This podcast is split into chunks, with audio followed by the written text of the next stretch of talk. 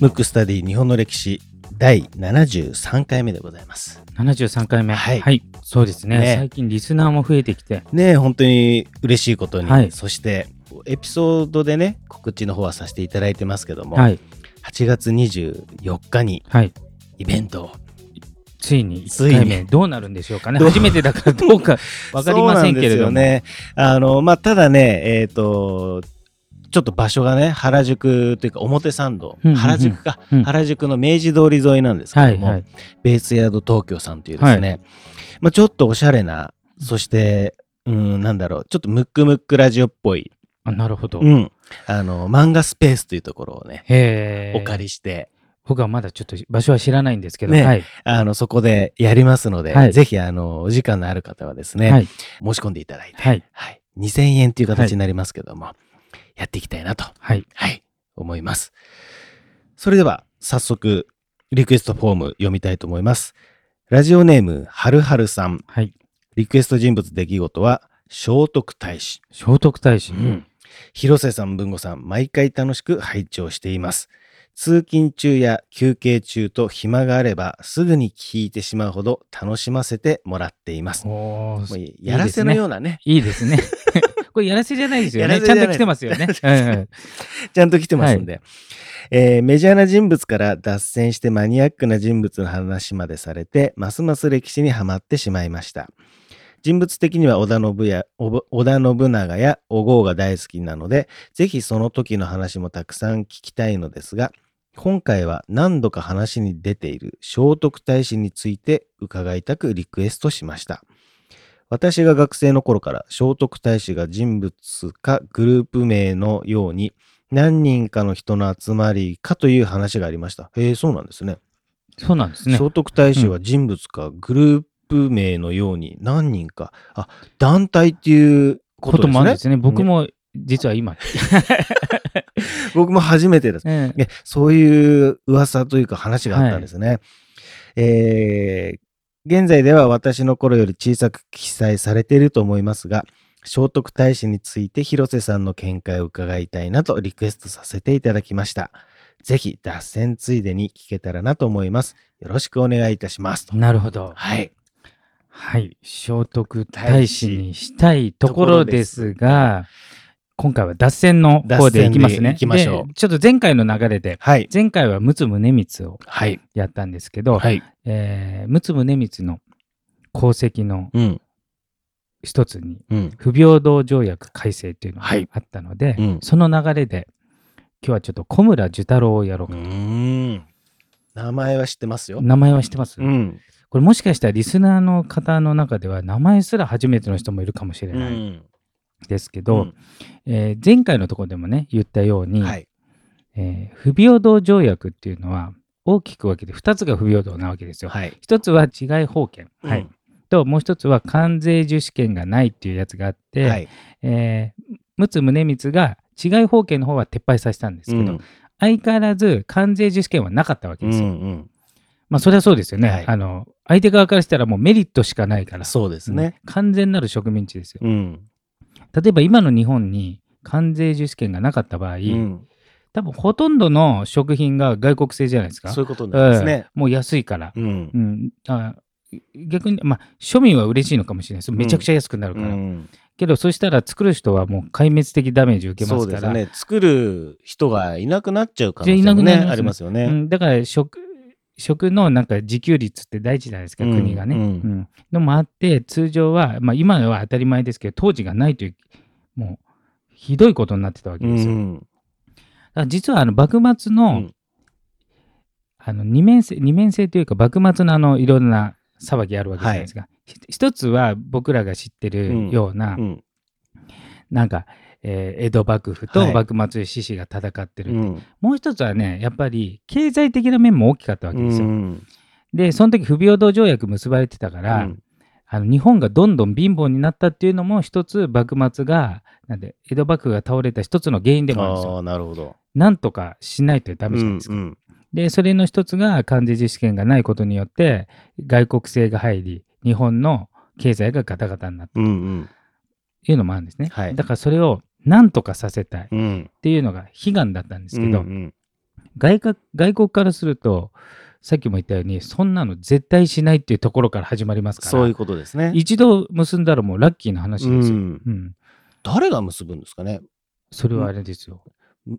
あの江戸幕府あのー役人まあ、結、まあ、よくわかんないでサインとかしちゃったのかな。いやいやもう脅されてでしょうねもそう国力の差だからもう潰されるぐらいなな感じですよ。うんなるほど。で当時の脅し方は本当に殺したりとかだからあの今と違うから 本当に国潰すとか。ななるほどね。国を乗っ取る。うん。で間近でアヘン戦争であのシーンあ中国見てるから本当にやられると思うから、うん。だから向こうの要求としては条約を結ぶか、うん。あの潰すかどっちかみたいな話だから、ね。うん。だから当時はやむを得ない。うん。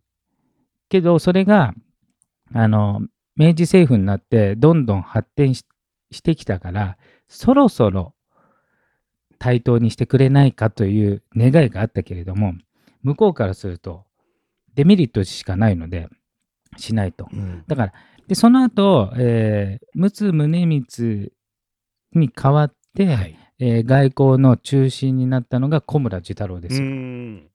でその時うんにちょうど、あの背景的に言うと日露戦争もあったはいわけです。ね。はい。で日露戦争の時の外務大臣も小村寿太郎なですよ。うんん。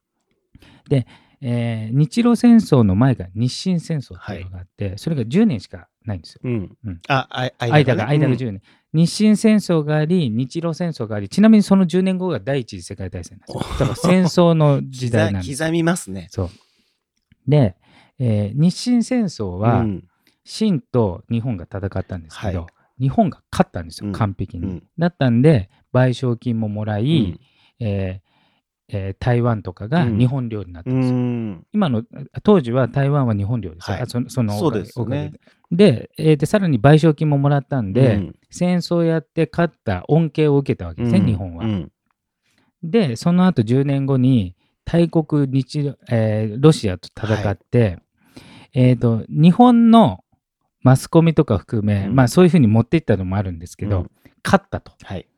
感じだけど、実質は勝ってないんですよ。うん。うんあのひよくて引き分け。うん。で、このままずるずるいったら、もしかしたらロシアが勝ってた、というか、多分勝ってたぐらいの国力の差があったんで、うんだから、実は当時の総理大臣の、えー桂太郎はい。と、えー外務大臣小村寿太郎とか、それを知ってたから、うんどっかで早うくん戦争を終わらせないと、いずれこう、やばいことになっちゃうから、ん手を打たなきゃっていう、ギリギリのことをやってたんですよ。で、ロシアはロシアで、前にやりましたように、うん。ロシア革命がはい。起きそうだったんで、うん。戦争してる場合じゃなくなったから、うん。ロシアも講和をしたい。うん。けど負けてないから、うん。あの、なんつうのか、こう負けたってことにはしたくない、うん。っていうギリギリの交渉の講和だったわけですけど日本の民衆たちは日清戦争を勝って、うん。しかも多額の賠償金と領土、えー台湾とかの領土をもらったから、ロシアに勝ったから清よりもでかい国なんで、うん。どんだけお金もらえんのっていうのと、どこの領土もらえんのみたいな、うん。要するにもうもらえるんでしょ？勝ったんだから、うんうん。みたいなムードの中、うん。小村寿太郎は講和に行くわけですよ。うん。うん。で小村寿太郎分かってるんで、はい。勝ってないって。うん。で送り出された時、うん。その会議に送り出された時に日本国民はなんかもう英雄小村みたういな、ん。どんだけいい条件を 取ってくるんだと。なるほどね。民衆が送ったわけですよ。うん。で小村はあのもう知ってるわけですよ、うん。何にも取れない。うん。っていうかむしろ講和を結んだだけでも大仕事なわけです。よ、うん。だって向こうは変な条件だったらいや戦争やるよって言っちゃうかもしれない、うん。要するに終戦すらならない可能性がある交渉しないといけないんで。でちなみに小村寿太郎ってあちょっと脱線またあの人物内で脱線しますけど、はい。あの明治政府の薩摩長州とか藩閥政治、うん。大半出身の人が出世する時代に、うん。あの宮崎のうん。帯藩っていう、えー。とてつもなくちっちゃいとこ出身なんでだからとんでもない能力者ですよね。すごいですね。ね。そういうとこからこううん。出てくるんで、出てくるんですね。で第1回、うん。やっぱり、えー、と明治政府が、やっぱエリートを教育しないといけないってことで、まあ、東大とかに行くような人のエリートをさらに選抜して、今でも名門のハーバード大学に留学させるうん一期生でもあるわけです。ええ寿太郎さんうんが。だからもう天才中の天才ですね、うんそういった意味では。で、えっ、とね、身長がね、うん150センチない。おお、小さいですね。140センチ台。へえ。うんだからあだ名がネズミって言われあ、る。そう。で、それがうん外人と、ロシア人ちょっとでかいじゃないですか。はいはい140センチぐらいの小村うとん外人が渡り合うわけですよ。外国人へえ。が。おそうなかなか小村中太郎とも言われてたらしいですよ。あだ名でで、すばしっこいけどちっちゃいみたいな。うんうんうんうん。で、それが交渉に当たって、うんで、なんとか、もう、えっ、と、その政府は、もう、お金もないし、うん人的被害も出ちゃうし、うん長引いたら負けるの知ってたんで、うんえっ、と、小村に絶対うん妥結しろと。はい。要するに講和を結べと。っうん。ていうミッションなわけ。なるほど。けど民衆はうん勝ってると思ってるから、うんお金を取ってこいと、うんうんあと領土も取ってこいっていうことなわけですよ。うんだからもう地獄のような交渉をするわけですよ。うんで、すごく優秀だから、うんいろんな手を使って講和に持ち込んで、はいもうこれだけでも相当な手腕なんだけど、うん日本に帰った時、うん袋叩きになるわけですよ。えーかわいそうですね。岩越しだと。うん何ロシアに妥協して勝ってるのに、うん何も取れないってことはいかにお前が交渉が下手なんじゃないかって言われて、あの要するに家には石とか投げられるし、うん。だからもう生活できないから別居までしてるわけですよ。へえ。あと殺されそうになってるんで、うんうんあの要するに、えー殺人予告とかもされちゃうんで、うんう警備もされてでも小村寿太郎がいたから講和できたんですよ、うんうんまあ一人の力じゃないですけど、はい。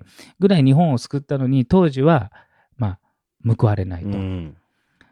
でその小村がさらにもっとやっぱ外交の手腕があるんで、はい。関税受資権を各国に粘り強く交渉した末うに、んえーなくして、うん例えば日本がこの産業を守りたいって言ったらじゃあここは入ってこないように関税かけますとうんいうことができるような国にしたわけうですよ。んうんもうすごい功労者ですよね。超功労者なんですよ。どんな交渉するんですかね。本当に。関税ってねやっぱり国をどうとでもできちゃいますからね。そうなんですよ。で相手からすると損しかないし、うんあとね結構いろんなことやってる重要なこと。あのその日露戦争の講和も、もうそれだけでも歴史に名を刻んでもいいぐらい。で,、えーで、もう一つは関税受資権を撤廃したっていうところ、もう一つは日英同盟を結んだんですよあそうう。ん、当時、うん世界最強は今だとアメリカですけど、はいイギリスなんですよ。うんで栄光ある孤立って言って、うん。イギリスはどことも同盟を結ばないと、うん。一国だけで俺は大国だと。うん。いうところに初めて同盟を結んだのは日本、もちろん小村寿太郎だけの功績ではないですけど、はい。彼が中心になって、えーイギリスと,、うん。えーと同盟を結んで。うん、でそれもあったから、うん。日露戦争がいい方向にも行ったし、うん。その後の第一次世界大戦も、えー主戦場はヨーロッパだったけれども、日英同盟があるから、えー戦争に参加できて、恩恵を受けたんですよ。うん。だから結構ね日本の国のためうにん。かなり骨を折ったというか、いやー。もっともっとこの方もね、うん。知られてもいい方ですね。でこの方、うんえー、と陸奥宗光は「ケンケン録」っていう日記をつけてて、うん。今でも当時の外交の生々しいのをうん。後世に使える第一級の資料になってるんですけど、うん。小村はちょっと地味というか、うん。なんていうんですか製品というかね、えー自分の評価はうん自分以外の人がすると、うん。自己弁護しないと、うん。後世の人が評価するかって何も残さなかったっていう。うん。人なんですよ。残してくれればいいのに。だから多分数々のね、まあ、知ってる人はあの人すごいなってなるけど、一般の人はあんまり知られてないと。うん。まあでもあの地味だけどうん。功績がすごいので、後々ドラマの主人公とかなってもうん。おかしくないかなって。よね。うん。なんか、なんかね、そのタイミングがパキッと合えばね、そう。当然ドラマ化されても、おかしくはない。そうですね、感もうちっちゃな班から出てきて。そうそうそうそう、本当。だから、あのこの、えっ、と、ムックスタディ日本の歴史の中でも、はい。結構こう、過去に、うん。高橋是清とかいたりす。る、はい。はいあなんか多いですよね。うんうん。ちょっと似たところがあって、うんうん。まあ、高橋コリギ用の方がちょっと有名ですけど、うん。なんか功績の割にあまり知られてないっていうはい。人の一人なんで、いやーもうこの番組聞いた人は、ちょっとそうですね。ぜひ調べてもらいたいなね、とぜひね、あの、なんかはい小村寿太郎を、まあ僕も含めてですけども、はい知るきっかけにね、そうですね。うん、なればいいなはい。はい。って多分ちょっと文豪好みだと思うんですよ。ね、ないや、なんか聞いてるとね、うんなんかちょっと興味津々っていう、名前はね、もちろん知知ってるんですけどね、うんうんうん何をしたっていうのはちょっと初めてでした、ね。で特にね日露戦争とか日清戦争とか、うん。あの時代ってやっぱ軍隊の方にスポットが当たるんでね。外外交とかっていうのはちょっと裏方になるんでね。うん。スポット当たりにくいんですけど、うん。でもかかなり日本の国益にはなったんじゃないかなって。なんかやっぱり目立ちにくいですよね、うん。そもそも交渉自体がオープンな場ではないそうですからね。そうそうそうねあらゆるもの、しかもあらゆるものをね駆使してうん言えないようなことも駆そう使しですよてやらないね。といけないんでね。いやー、どうでしたかね、はい僕はちょっと楽しかったですね。はい。えー今回のテーマは小村寿太郎でした。